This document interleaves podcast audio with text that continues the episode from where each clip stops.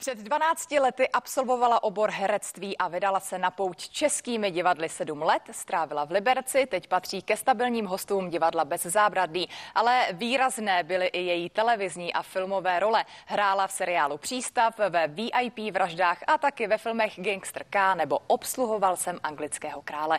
Její vzhled ji tak trochu předurčuje k určitému typu rolí, ale kdo ji viděl i v divadle, tak ví, že není radno ji podceňovat. Naším hostem je Barbora Motlová. Dobré ráno vám přeji. Krásné ráno, to byl teda nádherný úvod. Moc děkuji. Vy jste se tak jako hezky usmívala u toho předurčení rolí, tak pojďme divákům eh, vysvětlit, jak to předurčení vypadá, jaké role nejčastěji zastáváte.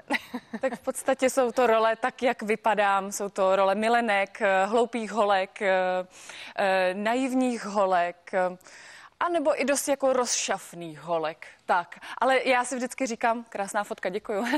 já si vždycky říkám, až budu hrát ty podváděný uh, manželky, až budu hrát ty charakterní role, tak myslím, že budu ještě i trošičku hořce plakat po těch krásných kočkách. ale tak upřímně, jak se vám s tou realitou pracuje, že dostáváte právě tyto role? Snažíte se i přesto ukázat, co ve vás je a že dokážete zastoupit i, i tu jinou uh, hereckou parketu? No je pravda, že vlastně těch příležitostí tolik nemám, kdy můžu ukázat nějaký, nějaký charakter, že to není jenom taková ta vlastně povrchní líbivka, ale, ale na divadle celkem ty role jsou, jsou, hraju takovou třeba paní doktorku, která je hodně ošklivá a hádá se s manželem, taková uh, válka rouzejový. To není možné, to musí dát spoustu práce, ale z vás udělat ošklivku. Takhle věřte mi, já když se ráno vzbudím a, a nemám umytý vlasy a nejsem nalíčená, ona už to zase taková hit paráda není.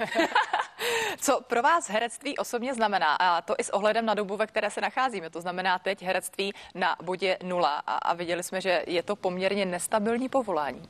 Ano, ano, je pravda, že teď eh, těch příležitostí zdaleka není tolik a vlastně si i říkám, jestli já ještě můžu o sobě říkat, že jsem herečka, protože je to opravdu hrozně malinko a doba je, jaká je. Já neříkám, že je zlá doba nebo ošklivá, prostě je, jaká je a my s tím musíme nějak naložit a snažit se pro sebe získat aspoň něco málo dobrýho, co jde a já myslím, že jde. Mně třeba například přijde úžasný, jak lidi běžkují v Praze. To je prostě jako famózní. A, a to je třeba skvělý příklad toho, jak prostě využít toho, co lze a nekoukat pořád na to, hmm. kde ty dveře se zavřely a co prostě nemůžeme. Mimochodem, když mluvíte o tom běžkování, tak taková vsuvka z vás se stala velká běžkyně jako taková, ne teda na běžkách, protože v posledních měsících jste začala hodně běhat právě taky po Praze. Kolik už máte naběháno od začátku roku?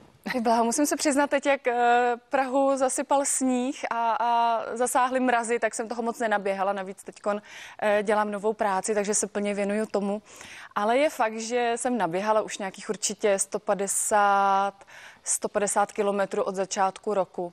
A je to, je to pro mě velký fenomén, protože já jsem začala na jaře běhat eh, díky první vlně covidu a abych zhubla a pochopila jsem, že díky tomu, co já všechno zbaštím, protože to je moje jediná neřez, to jídlo, že prostě nemám šanci zhubnout, ale už jsem se proběhala i k tomu, že opravdu ráno si přivstanu a doběhat i, i ne do úplně příznivých podmínek a, a s radostí.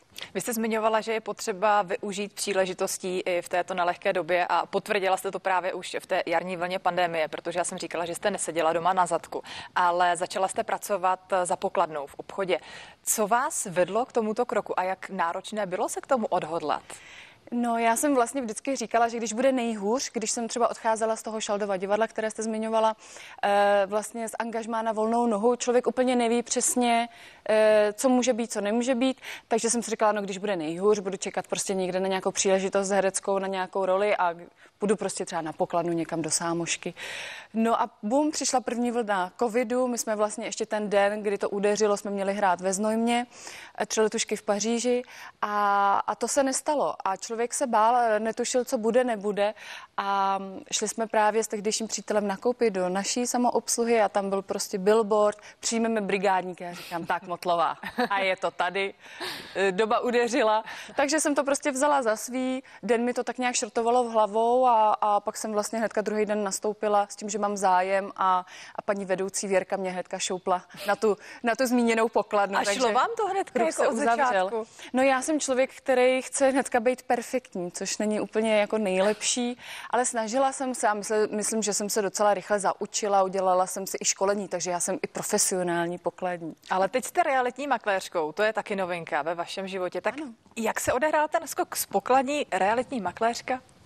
No, v podstatě mi eh, kamarádka řekla o té možnosti, že eh, eh, ten Pusliving schání nové makléřky a dali jsme si schůzku a v tom přátelském prostředí realitky jsem se hnedka cítila dobře, takže jsem tu nabídku přijala. Vlastně minulý týden jsem si udělala i zkoušky po po vlastně necelém měsíci eh, v tom prostředí, v té praxi, úplně v novém oboru. Jo? Já jsem se vlastně nikdy nezajímala o katastrální úřad, o věcná břemena a další, další tyhle ty záležitosti, které jsou pro realitního makléře denním chlebem. Takže to byla taková novinka a, a zkoušky jsem teda zdárně udělala, našprtala jsem se pořádně a jenom jestli se můžu pochlubit, tak mě potěšilo, že, že předseda poroty, nebo předseda, eh, jak se tomu říká, není to porota, to nejsme na mis. No dobře, nevadí. Ještě Nevím, kam směřujete, nepomůžu Komise, vám. tak, předseda komise se mě zeptal, jak dlouho vlastně vykonáváte praxi realitního makléře, tak jsem mu řekla, že měsíc, tak na mě tak vyvalil oči a říkal, ty bláho, tak je vidět, že tomu opravdu rozumíte. Tak to mě moc potěšilo. Mimochodem, eh, diváci vás taky můžou znát ze sociálních sítí, kde jste velmi aktivní a já vás tam už řadu let v podstatě sleduju na Instagramu. A Děkuju. Vy jste v podstatě taková, takový krásný úkaz influencerky v dnešní době. Máte navázanou spolupráci s mnoha firmami. Dá se tímto uživit? Byla to třeba pomoc pro vás v této době? Obrovská, obrovská. Já jsem svým sledujícím i vám jsem moc vděčná, děkuju, eh, že právě jsem mohla se Potom, co jsem někdy v červnu skončila jako pokladní, už jsem se mohla živit právě jako, jako Instagramerka a, a e, dá se tím určitě uživit. Člověk to musí dělat určitě, si myslím, e, rád, musí to dělat dobře, protože dneska je toho strašně moc a těch spoluprácí je hodně. Myslím si, že lidi jsou tím přesycení tak i, i to chce si tak jako vyzobávat a tak si to tak jako hezky hýčka, tohleto řemeslo vlastně. No, ale jaký to právě je ráno vstát a vědět, že dneska musím něco natočit, protože jinak zkrátka nebudu mít finance. No takhle, já ráno vstanu a vím, že musím jít běhat, vím, že se musím podívat na nové nabídky poptávky, že musím natočit video na Instagram, ale jak říkám, když to člověk dělá rád, tak prostě nad tím nepřemýšlí, že musí, ale musí, protože chce protože, protože ho to těší, ta práce. A já mám, já mám ty spolupráce navázané, ty dlouhodobé, eh, opravdu, že to je moje srdcovka, takže mě to těší. Mě to těší i si vymýšlet, různě, různě vlastně dostávám se i na tu druhou, druhou stranu toho herectví, kdy člověk se natáčí, fotí se, vymýšlí si různý prostředí a tak. Takže i ta práce je hodně, hodně kreativní. Není to teda o tom jenom, že se ráno e, nalíčím a vyfotím, ale chci to i nějakou tu kreativitu. Co jste se o svém okolí dozvěděla během koronavirové krize? E, bylo třeba něco, co vás zarazilo? Je pravda, že já uh, vím, že ta doba není jednoduchá a každý tou situací nakládá nějak po svém, nebo jo, třeba pro nás umělce si myslím, že to byl hodně velký šok, kdy vám vlastně zakážou dělat to, co děláte, ne aby vám to zaplatilo chleba, ale děláte to srdcem. A myslím si, že spoustu umělcům, já jsem byla jeden z nich, to, to srdce zlomilo. A je těžko to nějak soudit nebo to, nebo to nějak prostě řešit. Myslím si, že každý se musíme s tou situací porvat sám.